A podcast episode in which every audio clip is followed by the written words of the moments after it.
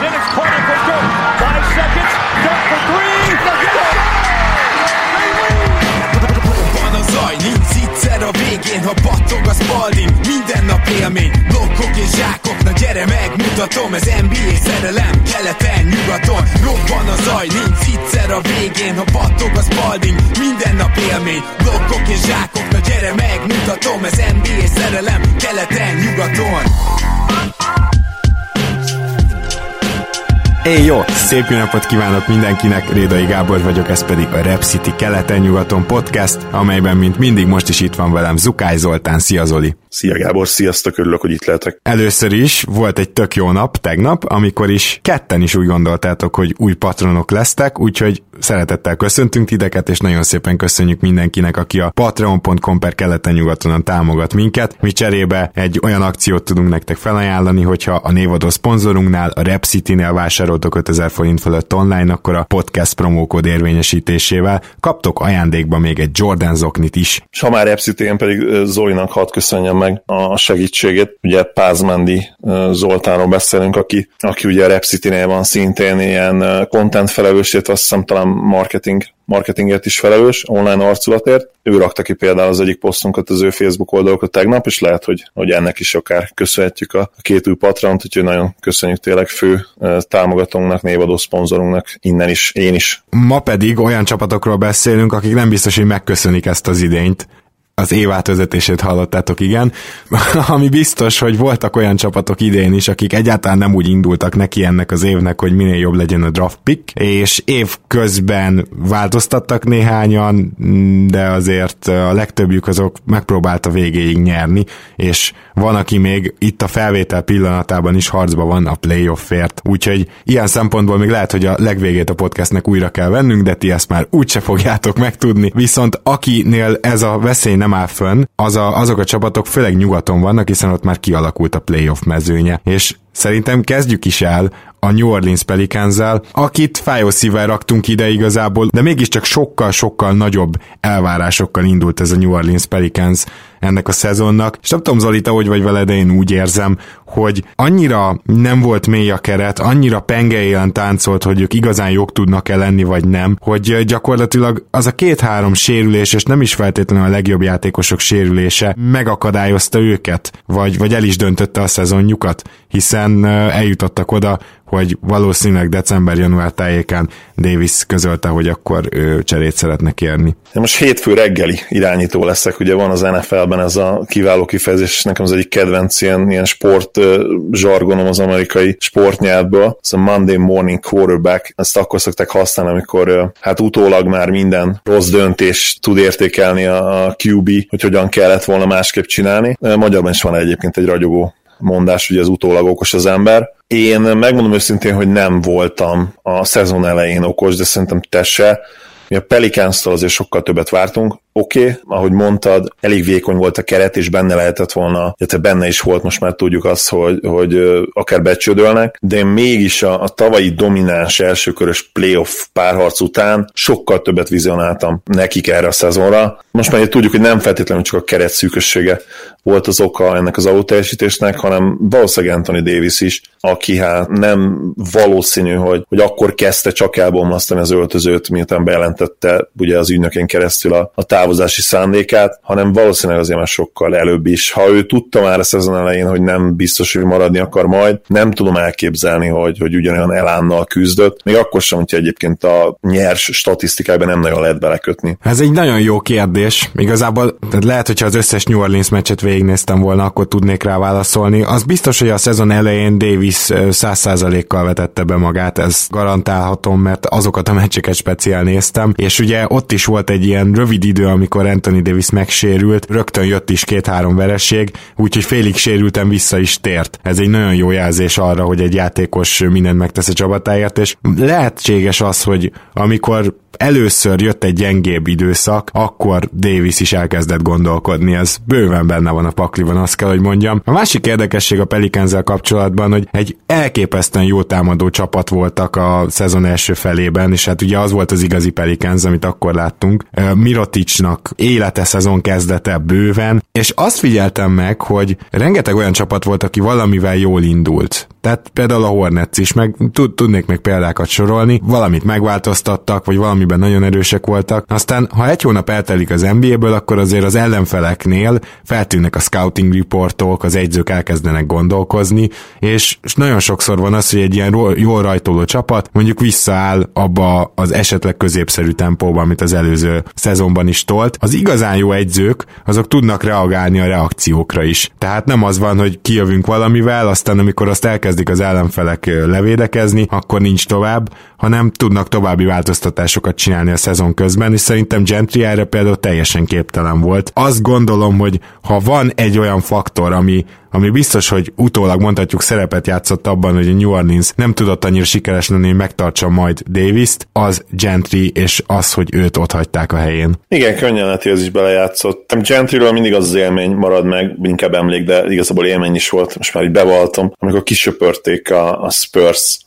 gárdáját annyi év hányattatásai után. Sajnos azóta sem tudja azt, azt az eredményességet másolni, és hát nyilván ez azért nem véletlen, tehát bár ugye most például Anthony Davis szemében szintén egy MVP jelölt el, és szerintem talán majdani MVP-vel is dolgozhatott együtt, azért a keret, ahogy azt már sokszor átbeszéltük, soha nem volt olyan minőségű, olyan mélységű, amivel úgy igazán contender státuszba lehetett volna lépni. Mondjuk ez viszont nem Gentry hibája, hanem ez viszont az azóta kirúgott Del Dempsey, akinek ez most egy, már kimondhatjuk a nevét így poszthumus. M- NBA poszthumus, igen. igen. Igen, az így van Gentry szerintem ettől függetlenül a mai napig azért egy ilyen nehezen behatárolható edző. Pont olyan csapatai voltak, amelyeknél azért bele lehet kötni bizonyos dolgokba, hogy, hogy miért nem jött ki az igazán nagy eredmény. Bár hozzáteszem, hogy azért az a, az a playoff run a suns azért az minőségi volt. Ha jól emlékszem, 2010-ben is ugye ő volt az edzőjük. Igen, amikor, igen, abszolút. a konferencia, talán abban az évben söpörték egyébként a Spurs, és nem esküdik meg rá azért, mert mégiscsak 9 éve volt. Minden esetre a konferencia döntő az, az szenzációs volt. És emlékeztem emlékeztetek rá, ott nagyon kevesen múlott, hogy, hogy legyen egy hetedik meccs. Azt gondolom Gentryről, hogy valahogy ő egy dologra nagyon jó, tehát egy jó támadó egyző, amit régen is tudtunk róla, de nehéz megmagyarázni egyébként, hogy Paytonnal, aki nem olyan szarvédő azért, a Holiday-jel, Mirotic mellett Davis-szel, és hármas poszton pedig csak védekezni tudó emberekkel, mondjuk itt van múl, ezt hozzáteszem, hogy ott elég alulméretezett, de szóval, hogy ezzel a gárdával ennyire szar védekezést produkálni, az, az nekem kicsit fájó volt, és igen, a GM-et is terheli felelősség. Minden esetre az az érdekes kérdés, hogy ez a szezon összességében kudarc volt-e nekik, mert ugye én szerintem nagyon hamar feladta a dolgot a New Orleans, tehát ha megnézed, hogy az Orlando Orlando most honnan jött vissza a playoffba, akkor ilyen nagyon indokolatlan ez az egész. Davis valószínűleg már korábban is forgatta ezt a fejében ezt a gondolatot, mert hogyha mondjuk ne adj Isten Davisék még oda koncentrálnak, és egy ilyen Clippers féle futást csinálnak a végén, az is benne lett volna. Tehát én, én egy picit úgy érzem, hogy hamar feladták, Davis hamar feladta, de utána ö, relatíve szerintem jól menedzselték a dolgokat. Egyből rámentek a minél jobb draft setlire, ugye kaptak négy második köröst Miroticért, aki amúgy lejárt, tehát szerintem összességében azok után már jól csinálták, csak, csak furcsa ez, hogy egyáltalán nem hagyták, hogy legalább egy próbálkozás legyen még a playoffért, hanem tök korán azt mondták, hogy jó, akkor hello. Lehet, hogy egyébként ebben az is benne volt, hogy nyugaton vannak, azért más, más a leányzó fekvéssel. Megnéztem egyébként a schedule illetve a, ugye a meccsek eloszlását, a már lejátszott meccsek eloszlását. Nekik azért olyan igazán nagy vereség sorozata nem volt, tehát teljesen szerintem ők nem mentek le kutyába, mint például egy New York Knicks idén, mármint egy bizonyos pont után sem nyilván a mérlegük az sokkal jobb lesz a végén, kb. 20 győzelemmel több lesz nekik. Valahogy nekem az az érzésem, hogy azért még ennél is többet ki lehetett volna hozni belőle, ha most én ugye megfordítom és azt mondom, hogy, hogy, hogy időbe elkezdtek veszíteni, de, de még többet ebből ki lehetett volna hozni, még többet lehetett volna pihentetni, és nyilván nem Davisre gondolok elsősorban. Valamennyire elkötelezték magukat mellette, de, de azért még se teljesen, még többet lehetett volna játékosokat kiültetni, talán még több lehetőséget adni olyan rotáción kívüli játékosoknak, akik eh, nem sok vizet zavartak volna, de összességében azért nem lett rossz ez. Tehát amit kihoztak belőle, meglátjuk, hogy, hogy uh, hova fogják őket ugye besorsolni. Nyilván a, a lottery az, az azért fontos lesz, de, de összességében azért nem rossz az így. Aztán nyilván az igazi, az igazi kincs nekik nem is feltétlenül a draftról, draftról jön majd, hanem, hanem a csomag, amit kapnak, tehát ott kell nagyon keményen rácsapni az asztalra, és, és nagyon komoly ellenértéket elkérni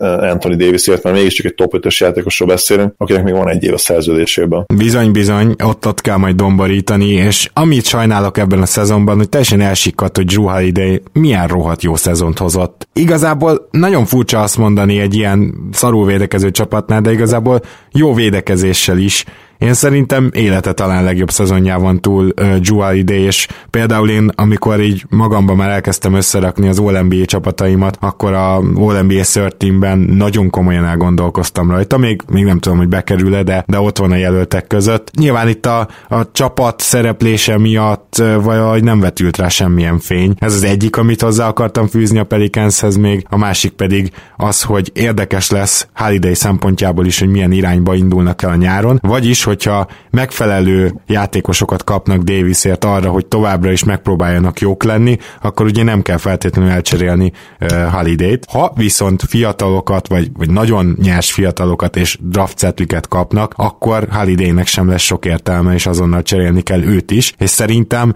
nem rossz csomagot lehet értesem kapni. Igen, nem tudom egyébként, hogy ezzel a legjobb szezonja nyilván, hogyha a scoring és a védekezés kombinációját nézed, kontextus nélkül, akkor valószínűleg igen, ugye most átlagolt először, ha jól tudom, 20 pont felett, ráadásul most már 21-et. Viszont a, a, a pontszerzési hatékonyság azért nem volt túl jó, ugye 55%-os teljesen áll most, ez nem rossz, de, de azért nem is, nem is túlságosan jó. Nyilván, hogyha Davis végig elérhető lett volna, illetve tudta volna hozni ezt az impactot mellette, amit egyébként nagyon jól mondtál, a szezon elején tudott hozni, AD, akkor, akkor ennél azért jóval hatékonyabb lehetett volna Holiday. Nem tudom egyébként azt, hogy mennyire robbantanék bankot például érte. Nyilván ezen a drafton el lehet gondolkodni, gondolkodni például azon, hogy, hogy odaadni érte egy negyedik pikket, egy ötödik pikket, azt én minden további nélkül megfontolnám, és, és ez a pelicans is nyilván azért elgondolkodható lenne, főleg, hogyha kapnának még egyéb értéket, esetleg egy jövőbeni első köröst, vagy, vagy nem tudom. Azt szerintem meg kell említeni, hogy Holiday valószínűleg azért értékesebb most a piacon, mint amennyire értékes a Pelicansnak lehet, mert én azt nem tudom elképzelni, hogy olyan játék játékosokat kapjanak Davisért, meg nem is szeretném elképzelni, hogy olyan játékosokat akarnak kapni Davisért, akikkel relevánsak tudnak maradni. Ha, ha most az új GM is azt mondja, hogy, hogy jussunk be jövőre a play akkor én egy nagyon-nagyon csalódott leszek. Szerintem egy, egy proper újjáépülés kell ennek a gárdának, egy-két évig lemenni kutyába és megtalálni a következő franchise játékost. Nyilván a legideálisabb az lenne, hogyha ez már visszajönne ez a játékos, de még nem tudom, hogy a Celtics-től például egyáltalán kaphat nekem most már ilyet, mert Térumot lehet, hogy hát ha nem is leírtuk, de, de legalábbis most már biztosan megkérdőjelezzük, hogy ő ez a, ez a játékos-e akkor ugye marad a draft pick, de, de nyilván a legjobb azon, hogy egy kombinációja, ez, ezen eszetek kombináció jönne vissza, tehát egy nagyon-nagyon tehetséges fiatal, amely kategóriában azért Tatum még mindenképpen beleillik, illetve egy értékes pick, de nem tudom, hogy a Celticsnek van-e most már, vagy még olyan, ha, ha jól emlékszem, most már nem nagyon lesz nekik ilyen nagyon magas pickjük, vagy legalábbis minimális esély van rá, jól mondom? Hát igen, kérdés, hogy ugye, tehát a Latterinél azért majd eldől az, hogy a, mi lesz a Memphis pickkel, de az biztos, hogy például a Sacramento pick ugye nem lett annyira jó, mint lehetett rá számítani, tehát hogy olyan irgalmatlan magas az már nincsen. Igen, viszont ugye ők az első számú célállomás és, és cserepartner, amennyiben persze Irvinget vissza tudják igazolni, amikor ugye ott is azért a levegőben lóg a dolog, mert például abban nem vagyok biztos, hogy Anthony Davis el akar menni a Bostonba, ha Irving lelépett New Yorkba, bármelyik New Yorki gárdába, úgyhogy ez is nagyon érdekes lesz. Hát igen, nem tudom egyébként, hogy Davisnek speciál nincs beleszólása, csak az a kérdés, hogy a Boston akkor mit hajlandó felajánlani, szóval igen. Akkor nézzünk meg egy nagyon hasonló cipőben járó gárdát, a Memphis Grizzlies-t, a New orleans ellentétben Memphisben azért annyira magasak nem voltak az elvárások, ők is nyilván vissza akartak térni a playoffba. Emlékszem, hogy 18 meccs után vezették nyugatot.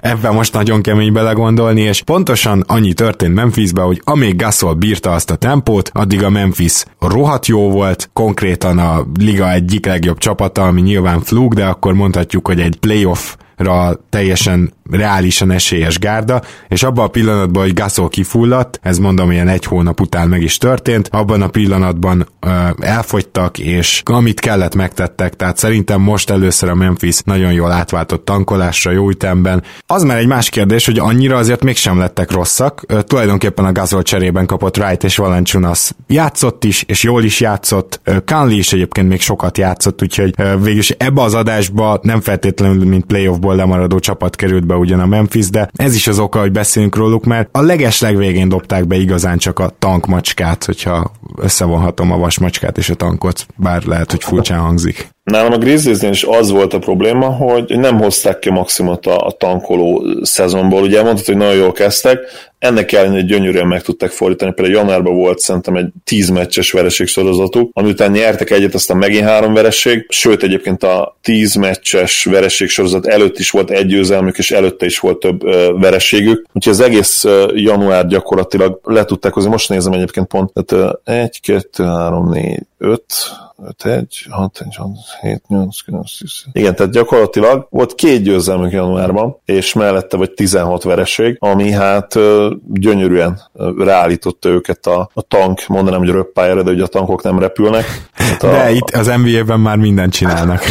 Igen, itt lehet, hogy már szárnyuk is van. És aztán, ahogy mondtad, hát jött, jöttek azért győzelmek, és, és most az utóbbi időszakban azért ilyen, ilyen két verességre jön egy győzelem, vagy esetleg inkább azt mondom, hogy három verességre jön két győzelem, és ez azért ahhoz nem volt elég, hogy a Hawks például megszorítsák, pedig egyébként közel voltak hozzájuk egy ponton. Most például ugye a Mavericks ellen is nyertek, aztán mondjuk hát kijavították egy, egy overtime verességgel, sajnos én miatt nagyon szomorú voltam.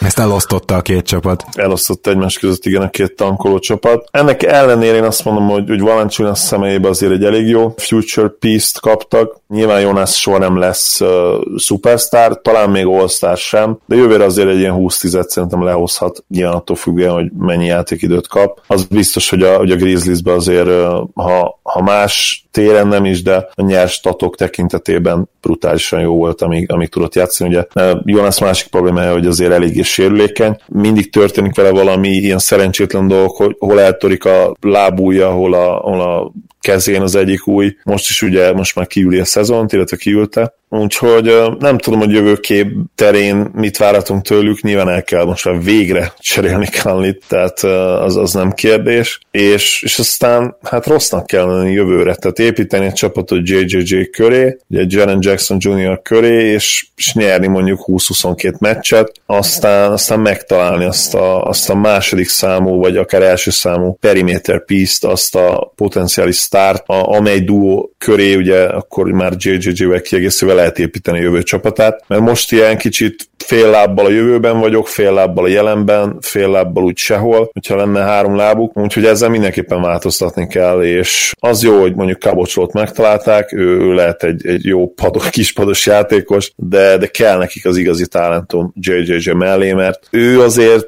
szerintem nem az az igazi franchise talent lesz, bár ugye még, még a zsűri az, őt nem pontozta le, hogy mondani szokták, jury is out, úgyhogy nagyon kíváncsi leszek, hogy jövőre mit tud alkotni. Én is, és sajnálom is, hogy így kiülte a szezon második felét ezzel a sérüléssel, nem láthattuk azt, hogy az a kis slump, amibe bekerült, abból ki tud-e jönni, szóval ezért is külön sajnálom, és abszolút egyetértek azzal, amit mondasz, Scanlit most nyáron elcserélném. Nagyon jó dolog az, hogy tiszteli a, egy adott klub ugye a legendáit, és ez rendben is van, de most csak ezért még öt évig eltolni azt, amíg újra playoff esélyeik lesznek, hát az, az, az nagyon buta lépés lenne. Én azt gondolom, hogy Kánlinak a mezét így is úgy is vissza fogják ott vonultatni, mint ahogy Gasolét is, úgyhogy nyugodtan mehet ez a Kánli csere. Egyrészt, másrészt pedig a Memphisnek tényleg szüksége van még valakire, mert Jaren Jackson Jr. én még sokkal bizakodó vagyok nálad is, tehát szerintem van benne egy franchise player talent, de ő akkor is egy magas ember lesz kell valaki a periméterre, ez nem kérdés, és még érdekesebb Valanciunas helyzete olyan szempontból, hogy szerintem JJJ-nek már jövőre egy centert kéne játszania, úgyhogy erre is kíváncsi vagyok, hogy nyáron ezzel a helyzettel csinálnak-e valamit.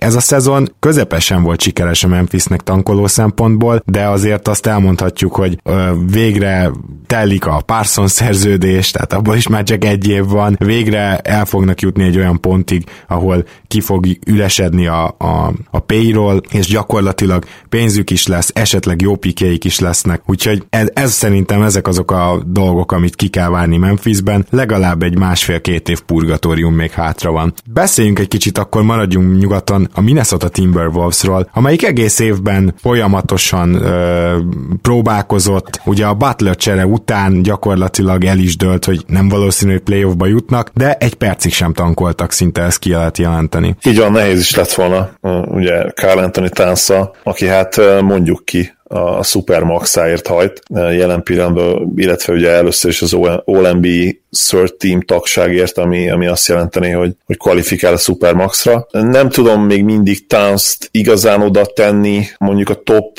8-ba, de, de elképzelhető, hogy közvetlen utánuk jön, és lehet, hogy jövőre megmutatja, hogy akár tök egyedül, nyilván idézőjelben tök egyedül, mert tök egyedül soha senki nem jut play de minimális segítséggel play juthat. Ahhoz az kell azért, hogy, hogy folytassa azt a javuló tendenciát, illetve impactet, növekvő impactet, amit ő védekezésben mutatott, és a támadásban mi többet váratnánk el ettől az embertől, totálisan megállíthatatlan domináns támadójátékra képes, simán elképzelhető, hogy jövőre 30 pontot betesz a közösbe 64%-os TS-sel. Abszolút, tehát hogy nála az a legdurvább tényleg, hogy a usage felmenésével nem, nem csökkent le a hatékonyság, szóval ez egy teljesen egyedülálló, még magas embernél is azt gondolom, hogy teljesen egyedülálló domináns támadó szezon, legalábbis a második fele mindenképpen az ennek a szezonnak számára. Ami viszont érdekes, hogy miért nem működött ez a, ez a Minnesota, nem? Mert hogy ugye Butler tényleg hiányzik, meg, meg hiányzik onnan, de azért érkezett Covington, aki aztán kicsit később megsérült, meg Saric.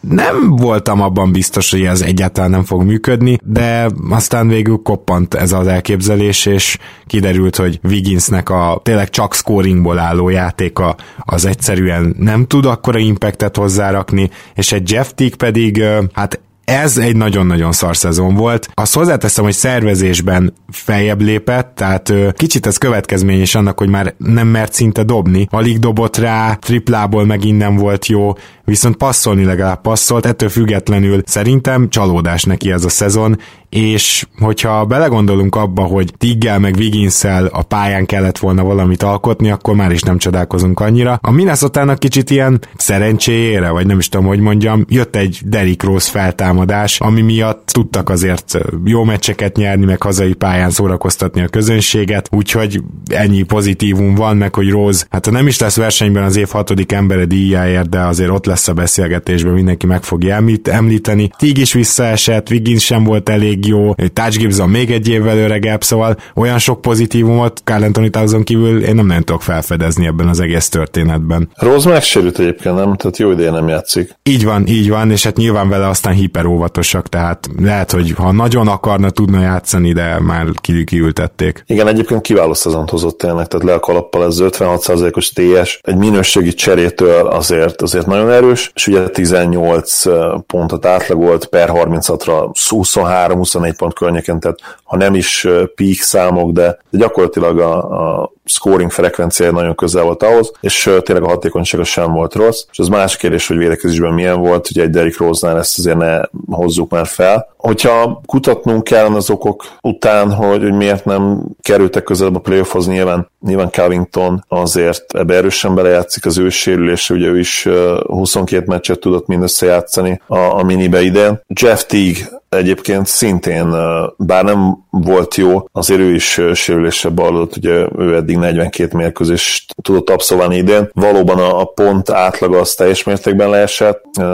Az assist to turnover ratio, ugye az assist labdáladás arány az azért nem volt rossz, abban szerintem messze a pályafutású legjobb szezonját hozta, viszont több kell ennél tőle támadásban, mert így, így térjünk akkor ki kicsit Wigginsre, hogy, hogy Tig ennyire nem tudott faktor lenni usage tekintetében legalábbis, vagy legalábbis pontszerzés terén, mert ugye az assist is a usage-ba beletartozik. Így tényleg nem maradt más a, a, a mininek, mint hogy Wigginshez forduljanak, ami, ami szerintem katasztrófa, és ha, ha egyetlen játékos kellene kiemelni, akkor az nyilvánvalóan ő lenne, mint, mint a legkomolyabb probléma. Ettől függetlenül azért még mindig nagyon fiatal csapat, ez, ez a mini, én, én a Saric Tánc duót egy, egy nagyon jó fiatal duónak tartom, akik köré lehet építeni, Wiggins-től kellene nyilvánvalóan megszabadulni, és visszatérve a Horvátra egyébként, ő nagyon gyengén kezdett minnesota de, de egész, egész jó lett végül, és most már azért feltornázta szépen a hatékonyságát, tehát 39% triplából az első hetekben szinte semmit nem tudott bedobni, úgyhogy ez, ez nagyon érdekes volt, és, és 46%-kal a mezőnyből, úgyhogy az, az is... korrekt amúgy egy ilyen dobáló magas embertől szerintem. Abszolút, és én azt mondom, hogy még többet kellene őt használni. Tehát ugye a legelején, amikor oda került, nem is volt kezdő, Gibson kezdett nagyon sokáig, aztán végül azért csak megtalálta a, a helyét a kezdőben Ryan Saunders, és én nagyon remélem, hogy jövőre már ilyen 30 perc körül fog játszani, és akár még egyébként playoff csapat is lehet jövőre ez engem nem lepne meg. Mondom, wiggins valamit kell kezdeni, vagy hatodik embert csinálni belőle, és megnézni, hogy esetleg még, még az az utolsó szerepkör, amiben, amiben eredményes NBA játékos lehet, ha, ha tényleg teljes szívvel beáll ezen szerep mögé, más témán nem tudok neki elképzelni, tehát egyértelműen ki kell rakni a kezdőből, nem létezik, hogy őt kezdetni lehet. Most már így azt hiszem a hatodik szezonja lesz jövőre. Ő, őt egyszerűen le kell írni, mint high usage játékos, mert nem lehet úgy győztes csapatot építeni, hogy az ő kezében sokat van a labda, vagy legalábbis a kezdőkkel sokat van fent együtt. Tehát valamit ki kell találni, a cseréérték az nulla, a, nincsenek kétségeim e felől, vagy inkább negatív ez a szerződéssel egy. Sőt, sőt, igen, jól mondod, valószínűleg negatív. Egyszerűen használható játékos kell belőle valahogy csinálni, és ez sehogy máshogy nem lehetséges. Szerintem ezen a ponton, mint úgy, hogy, hogy egy hatodik embert megpróbálsz belőle kinevelni, de hát nyilván ahhoz is az kellene, hogy a mai ligában legalább bedobja a triplát, mert tényleg leszámítva az újonc idényét, ahol, ahol nagyon ígéretesen kezdett ebből a szempontból, ugye a tripla dobás szempontjából, nem bír egyszerűen egy, egy konzisztens, egy konzisztens triplát felépíteni, és enélkül nagyon nehéz. De ezt nyilván sereg más probléma van még vele, de, de ez talán legfontosabb. Mondjuk ami még talán ilyen nagyon pici pozitívum, hogy ugye Okoji azért játszogatott, és szerintem ő az egyik legígéretesebb ilyen 3 újonc, úgyhogy kicsit sajnálom is, hogy a 3 adásba őt nem hoztam föl. Na, viszont nézzünk át egy picit keletre, ahol egy nagyon érdekes párharc végén, ugye a Miami Heat lett az egyik kieső, és ez őszintén mondom, hogy én, én azért sajnálom, mert mert szegény Spolstrának állandóan várat kell építeni a tudjátok, hogy miből, és, és őt sajnálom a legjobban, hogy szerintem folyamatosan fölül teljesített az előző években is a kerettel, most pedig, most pedig nem jutott be a rájátszásba. Egyébként nagyon alulértékelt tény a hit szezonjával kapcsolatban, hogy Dragic milyen sokáig sérült volt, és az is, hogy a tavalyi így nagyon jó waiters vagy azt a nagyon jó waiters azt nem láttuk viszont. És persze az örömteli, hogy Richardson meg Winslow előre tudott lépni, de azért mégiscsak 22. lett támadásban ez a hit, vagy 24, nem is tudom, mindjárt megnézem újra. Úgyhogy hetedikek védekezésben. És ezt azért hangsúlyoznám nagyon, mert hát könyörgöm, hogy védekezésben hetediket csapat, az a legtöbbször azért playoffba jut. Azért emlékszünk tavalyi Denverre, ők meg támadásban voltak jók és védekezésben rosszak, ők is épp, hogy lemaradtak a playoffról, és most a Miami csak 25 lett támadásban, nem is 22 ezzel egyébként esélyesek arra a bizonyos díjunkra, és egyértelmű, hogy ez az, amiért végül nem sikerült a playoff, és az is egyértelmű, hogy ebben azért nagy szerepe volt Dragic hiányának. A szlovén mindenképpen hiányzott, ugye pár hete az ellenünk is megmutatta a Mavericks ellen, ugye a Luka eh, Dragic csata közben, hogy mennyire jó ő még mindig, és eh, ha, ha nincs ez a sérülés, én azt mondanám, hogy azért egy két-három győzelemmel legalább többet számlálna most a hit, és ha nincs ez a sérülés, én azt mondom, hogy legalább két-három győzelemmel többet számlált volna a szezon végén a hit, ami, ami pont valószínűleg elég is lett volna arra, hogy bejussanak, hogy becsúszanak a rájátszásba. Én személy szerint sajnálom, mert mint minden Spolstra csapat, kivel talán a régi LeBron féle garnitúrákat, ez is egy nagyon szerethető küzdő csapat, amelyiknek tényleg lehet szurkolni, hogyha éppen Miami Heat van vagy és lehet, hogy, hogy érdekesebbé tennék a, a playoffot, bár hozzáteszem, hogy azért én a Magic-et most nagyon megkedveltem a szezon végére, tehát ők, ők azért zseniális támadójátékra képesek helyenként, és ez, azért legyünk őszinték, nekik is már kiárt egy, egy jó, egy jó alapszakasz az elmúlt évek ilyen, ilyen semmilyen teljesítményei után. Ugye soha nem tudtak igazán jók lenni, soha nem tudtak igazán tankolni, úgyhogy most végre azért én örülök annak, hogy ők bejutottak. Még akkor is, hogyha egyébként lehet, hogy a szezon értékelést én ezt is ilyen teljesen felesleges idényként fogjuk apostrofálni, mert hát könnyen lehet, hogy első körös bukta lesz a vége, és el is veszítik a nyáron Vucevicet, úgyhogy meglátjuk. Na de most vissza akkor a másik floridai csapathoz, mert hogy a, a Heatnél most azon kívül, hogy én is, meg te is sajnálod Sport, illetve azon kívül, hogy Dragic nem volt, az, hogy így támadásban ennyire nem tudtak összeállni, azt szerintem annak is volt köszönhető, hogy Spolstra nagyon a végére találta meg azt a működő rotációt, és nem gondolom azt, hogy ez igazából az ő hibája.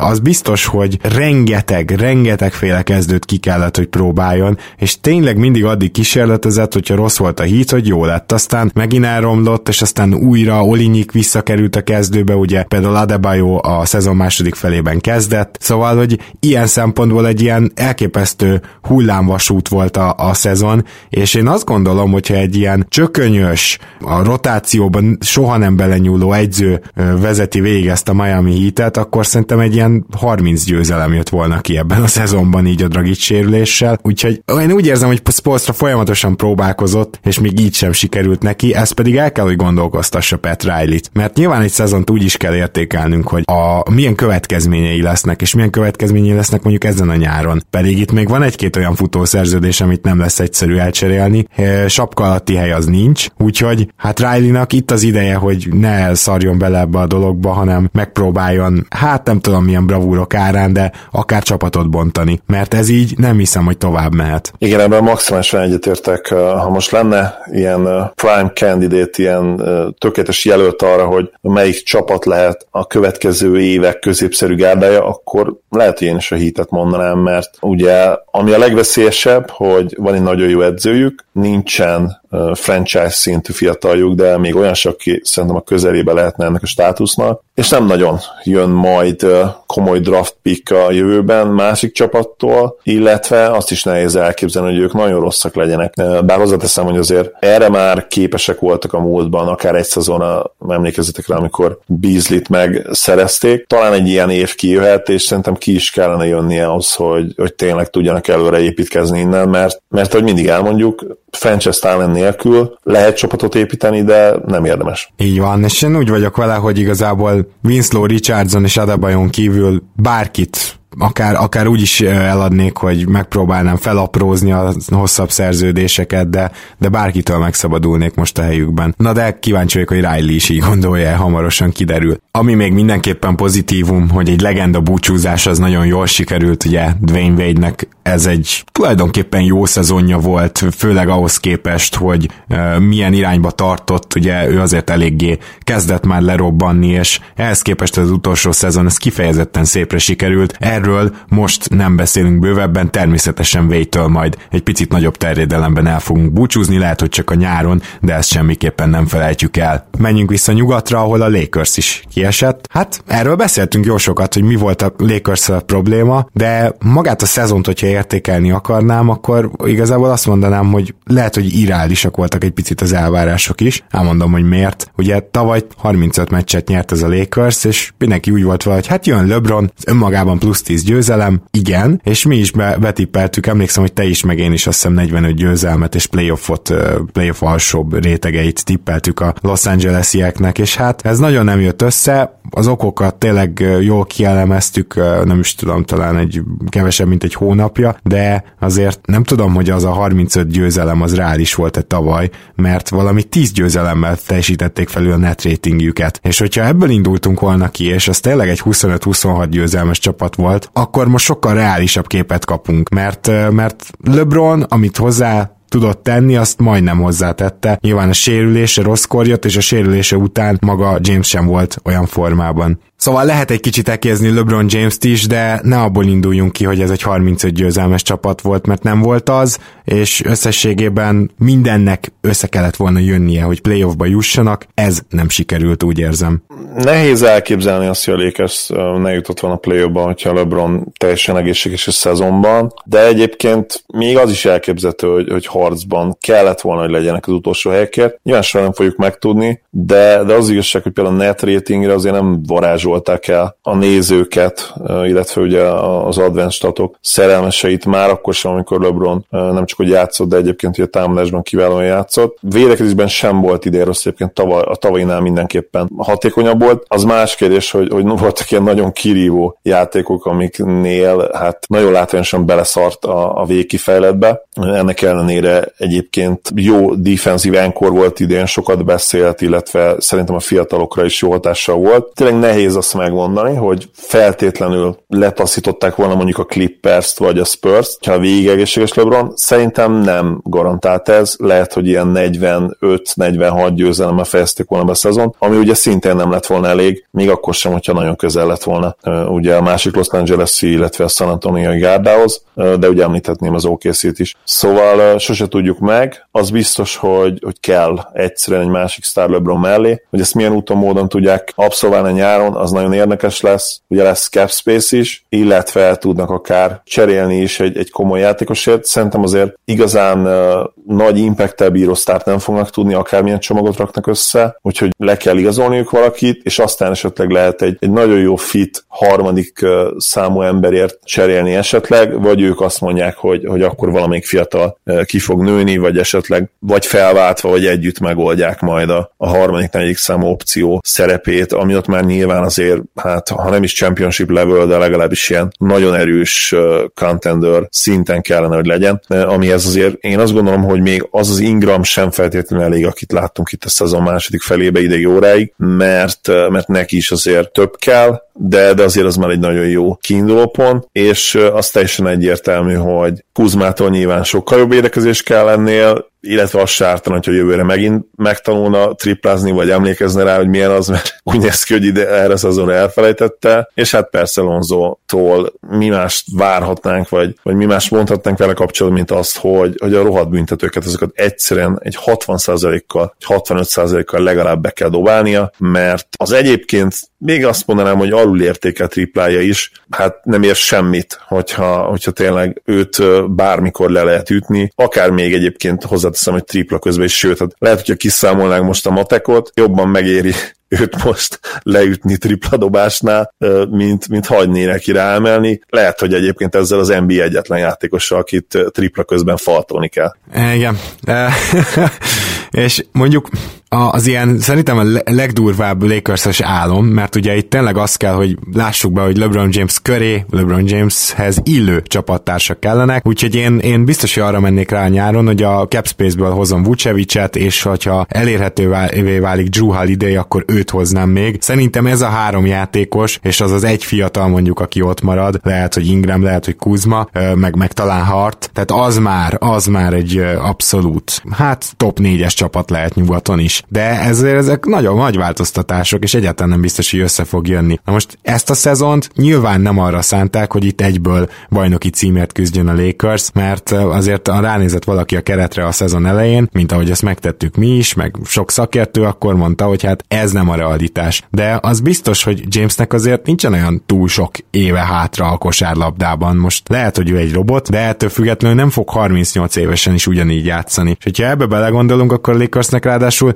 gyorsan kell lépni, és ha másról nem ez a szezon arról szólhatott volna, hogy fejlesztik a játékosaikat, ami Ingram esetében többé-kevésbé sikerült is. Ugye neki is jött ez a sérülés, Bolnak is folyamatosan sérülései voltak, Kuzma meg elfelejt triplázni, szóval én, én inkább elégedetlen lennék Lakers drukkerek helyébe ezzel a szezonnal, és így persze még a tankolás sem sikerült igazán, főleg, hogy itt a végén Kárúzóék folyamatosan nyerik a meccseket, és a Lakersnek még a draft sem lesz az igazi, úgyhogy olyan, olyan semmilyen szezon, olyan senki földjén minden szempontból, és Jamesnek a, a biztos vagyok benne, hogy a karrierje megítélésének ez nem tesz jót ez a szezon, tehát az ő szempontjából sem volt az igazi. Én szerintem itt, itt most tényleg abszolút csalódás minden. Egyetértek, igen. Talán Ingram lehet az egyedüli, aki ilyen halvány, pozitív faktor, és ha Lakers Drucker lennék, valószínűleg azt mondanám, hogy, hogy legalább ő megtalálta végre magát, és, és tényleg akár sztár is lehet belőle ebben a ligában, de ezen kívül nem sok minden van. Nyilván még a, a július elsőjét várnám, ha jól emlékszem, onnantól lehet aláírni, mert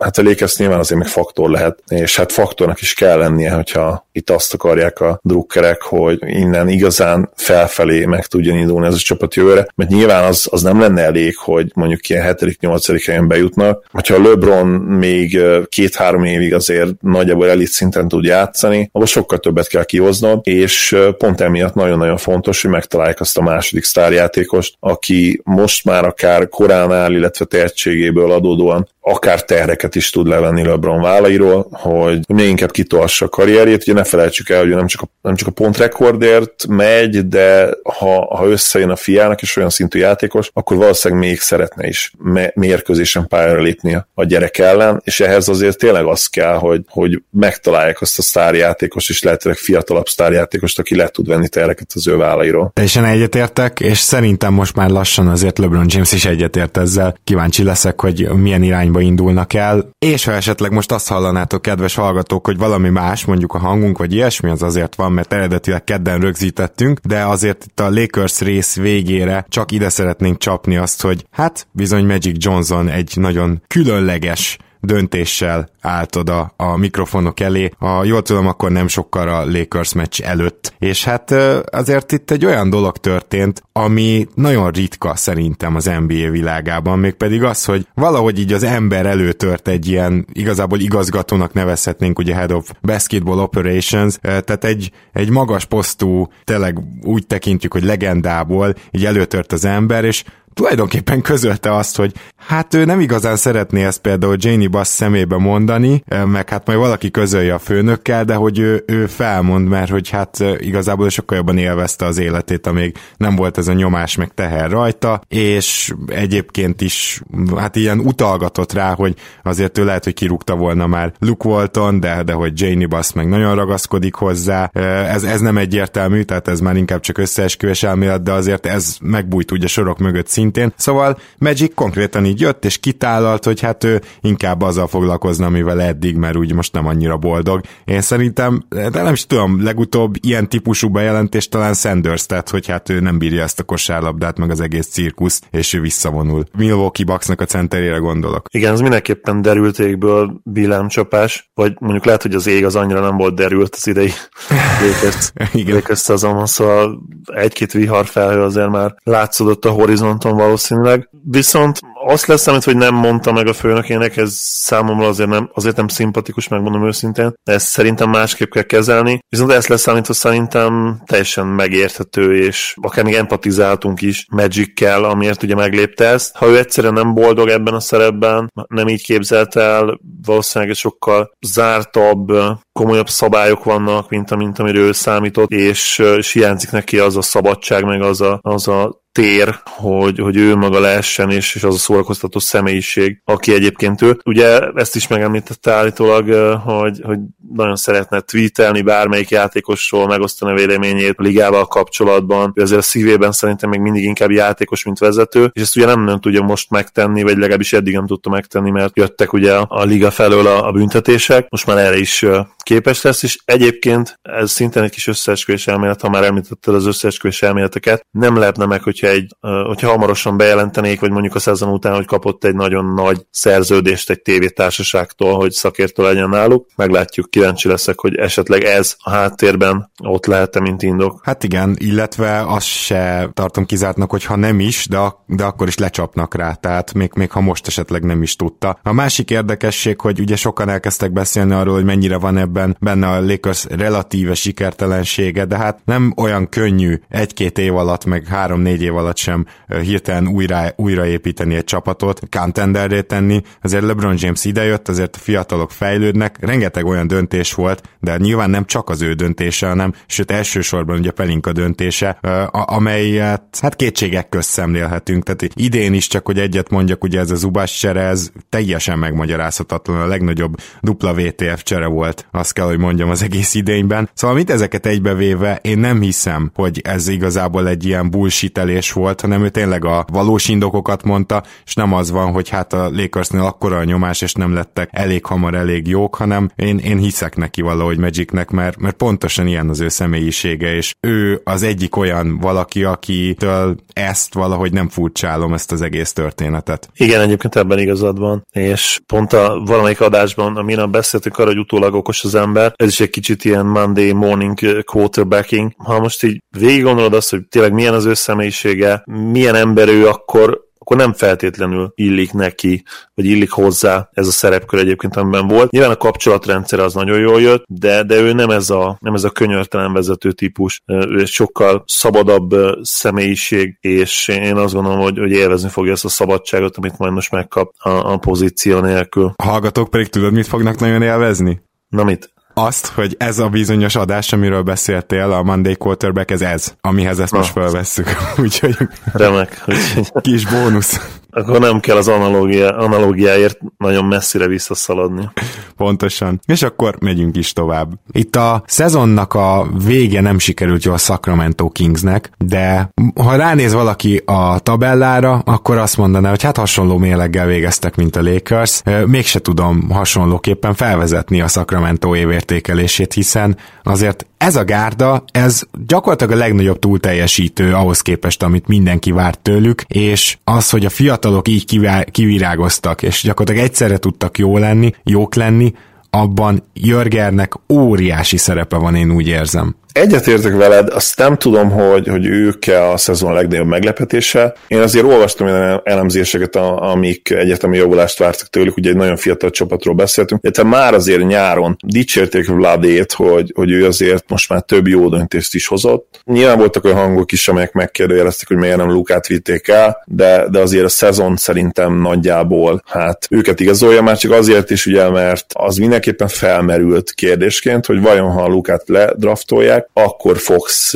ilyen szinten tudott volna fejlődni, amire válasz valószínűleg az, hogy nem. Hozzáteszem, hogy szerintem hosszú távon jó fit lett volna ez a két játékos egymás mellett, mert a mai ligában azért kell legalább kettő ballhandler, és én Hildet nem tekintem ballhandlernek. Szerintem Hild mind Luka, mind Fox mellett kiváló fit, és, és nem feltétlenül kellett volna akár még csak csökkenteni sem a pontátlegát miattuk. Fox nyilván nem átlagolt volna ennyi pontot, de, de csapatként lehet, hogy még jobb lett volna Kings idén. Viszont Bagley miatt semmi okok nincs tényleg a szomorkodásra. Egy olyan magas embert tudtak draftolni, aki már idén megmutatta az első évében, az újon szezonjában, hogy szupersztár potenciál van benne, egy kiváló fizikai adottságokkal rendelkező, ha nem is elit, vagy legalábbis nem is abszolút elit, de, de nagyon-nagyon jó atléta, akinek hát wing skilljei vannak, ami a labdakezelést illeti, és azt is megmutatta már, hogy, hogy pályafutási csúcsán kiváló triplázó lehet arra a posztról. Nagyon-nagyon pozitív összességében.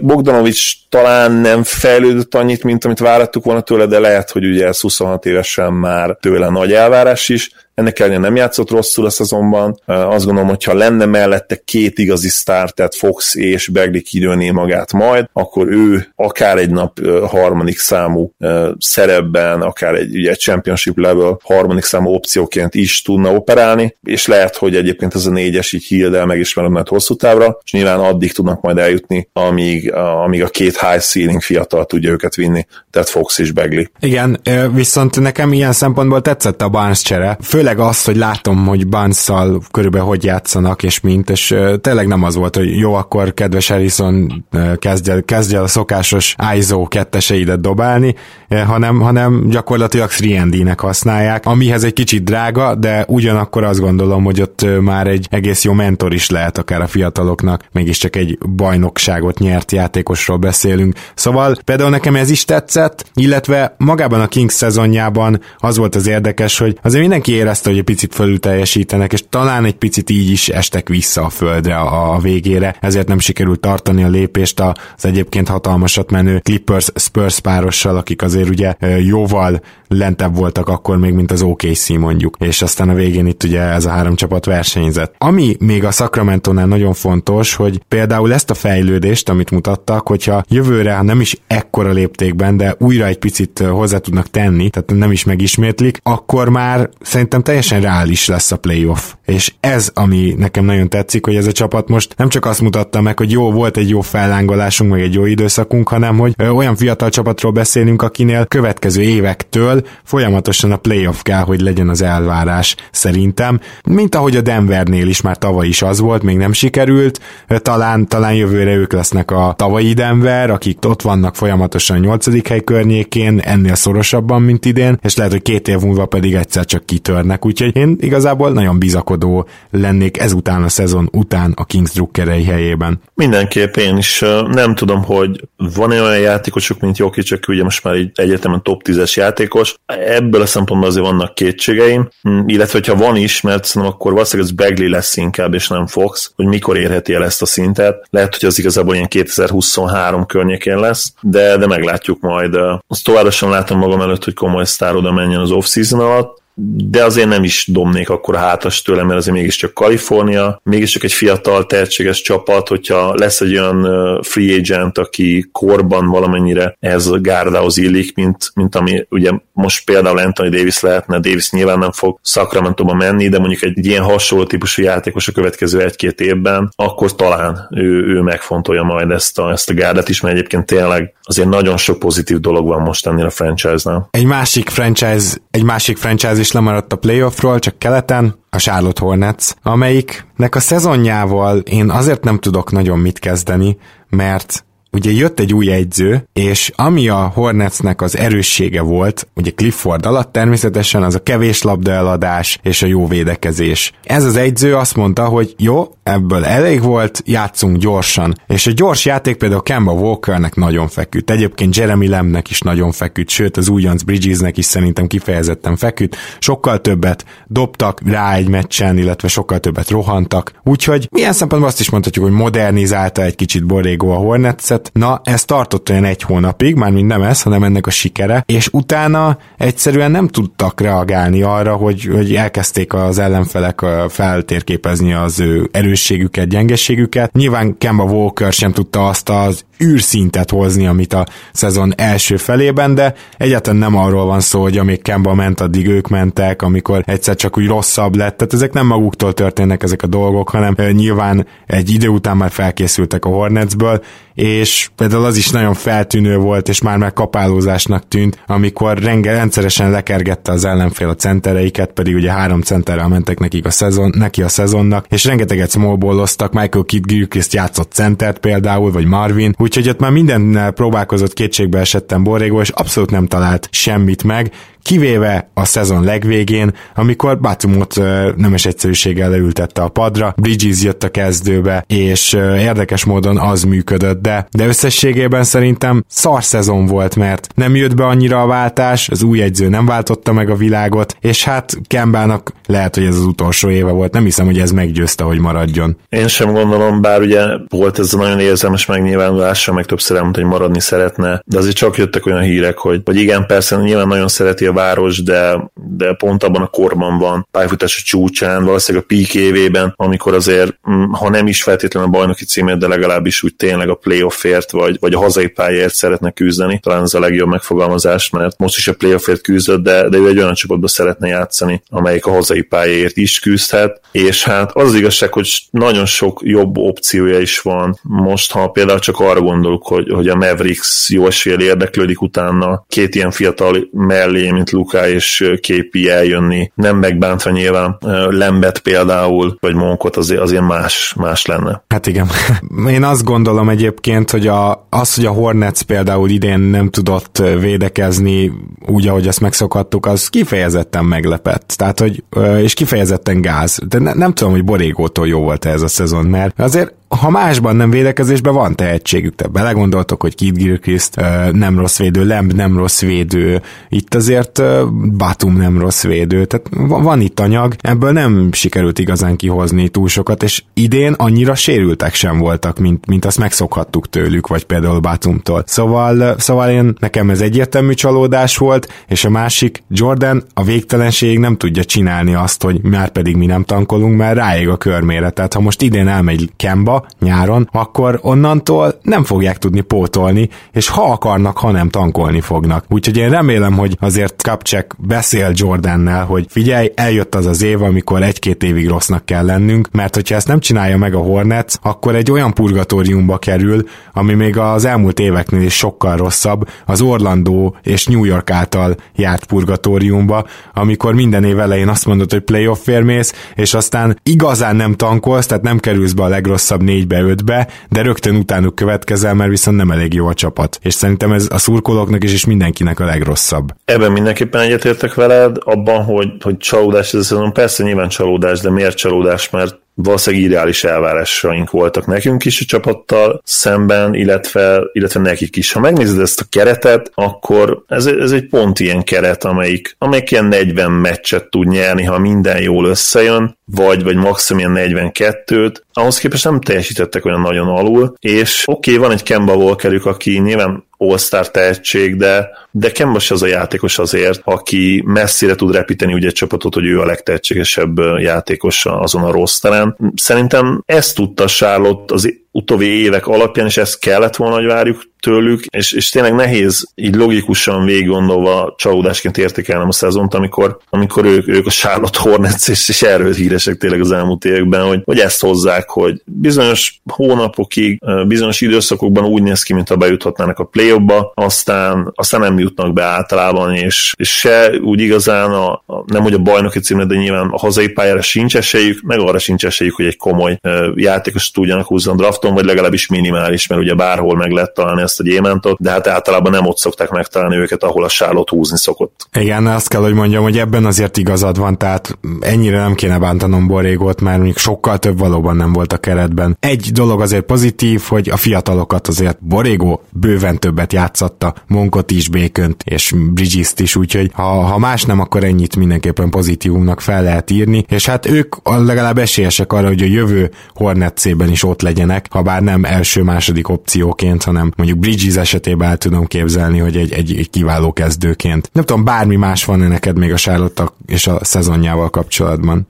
Nyilván a Kemba kérdés lesz itt a kulcsi nyáron. Nekem nem ő lenne például a Mavericksbe az első számú választásom, de, de annak nagyon örülnék, hogyha tényleg ő egy olyan csapatba tudna kerülni, ahol, ahol a hazai pályáért küzdhet, mert neki ez lenne a következő lépés az ő, ő evolúciójában. Én azt gondolom, hogy, hogy kinőtte a Charlotte-ot, nem megbántva a, a csapat drukkereit, de, de az igazság, hogy, hogy neki, neki egy jobb csapat kell lennél, és sajnos nincsen olyan eszetjük, vagy, vagy nem várható olyan draft pick, amivel meg tudják fordítani az irányt, amivel, amivel jobbá tudják tenni ezt a csapatot, úgyhogy nem marad más, mint, mint az, hogy valószínűleg el kell majd búcsúzniuk a legjobb játékosuktól, és ott lesz majd tényleg a nagy, a nagy kérdés, illetve a kulcskérdés, hogy végre el tudja kötelezni magát MJ, az akár rövid távú, de ha nem is, nem is azt mondom, hogy tankolás, de legalábbis egy fiataloknak esélyt adva egy, egy olyan gárdát kialakítani, akinek van esélye arra, hogy, hogy komoly draft pick kerülhet hozzájuk. Bizony, bizony, legalább egy egy-két éves ilyen újjáépülés az nagyon kell nekik. Nagyon szépen köszönöm Zoli, hogy itt voltál ma, és hát gyakorlatilag el is búcsúztattuk az összes kieső csapatot, ez pedig azt jelenti, hogy hamarosan playoff content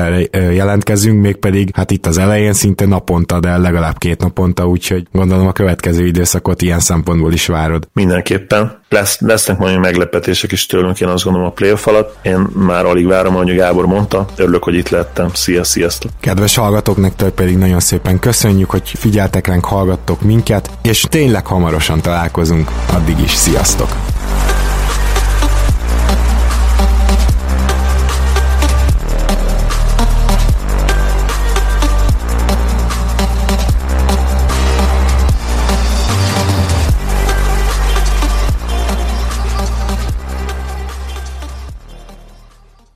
Ha más podcastekre is kíváncsi vagy, hallgassd meg a Béton műsor ajánlóját. El tudod képzelni, hogy a podcastet, amit éppen most hallgattál, fél év múlva már a mesterséges intelligencia generálja? Mi sem. De ha érdekel, eljötte már a gépek lázadása. Hallgass bele az Embertelen podcastbe. Orsós Lajos vagyok, a műsor házigazdája. Egyelőre még élőben. Egyelőre. Fedezzük fel együtt, hogyan ismerkedik, randizik, mesél és vitatkozik Betty és Péter, két teljesen mesterséges intelligencia. Lajos, a podcast címét mond még egyszer, Léci. Oké. Okay. Embertelen podcast. Ez a műsor a Béton közösség tagja.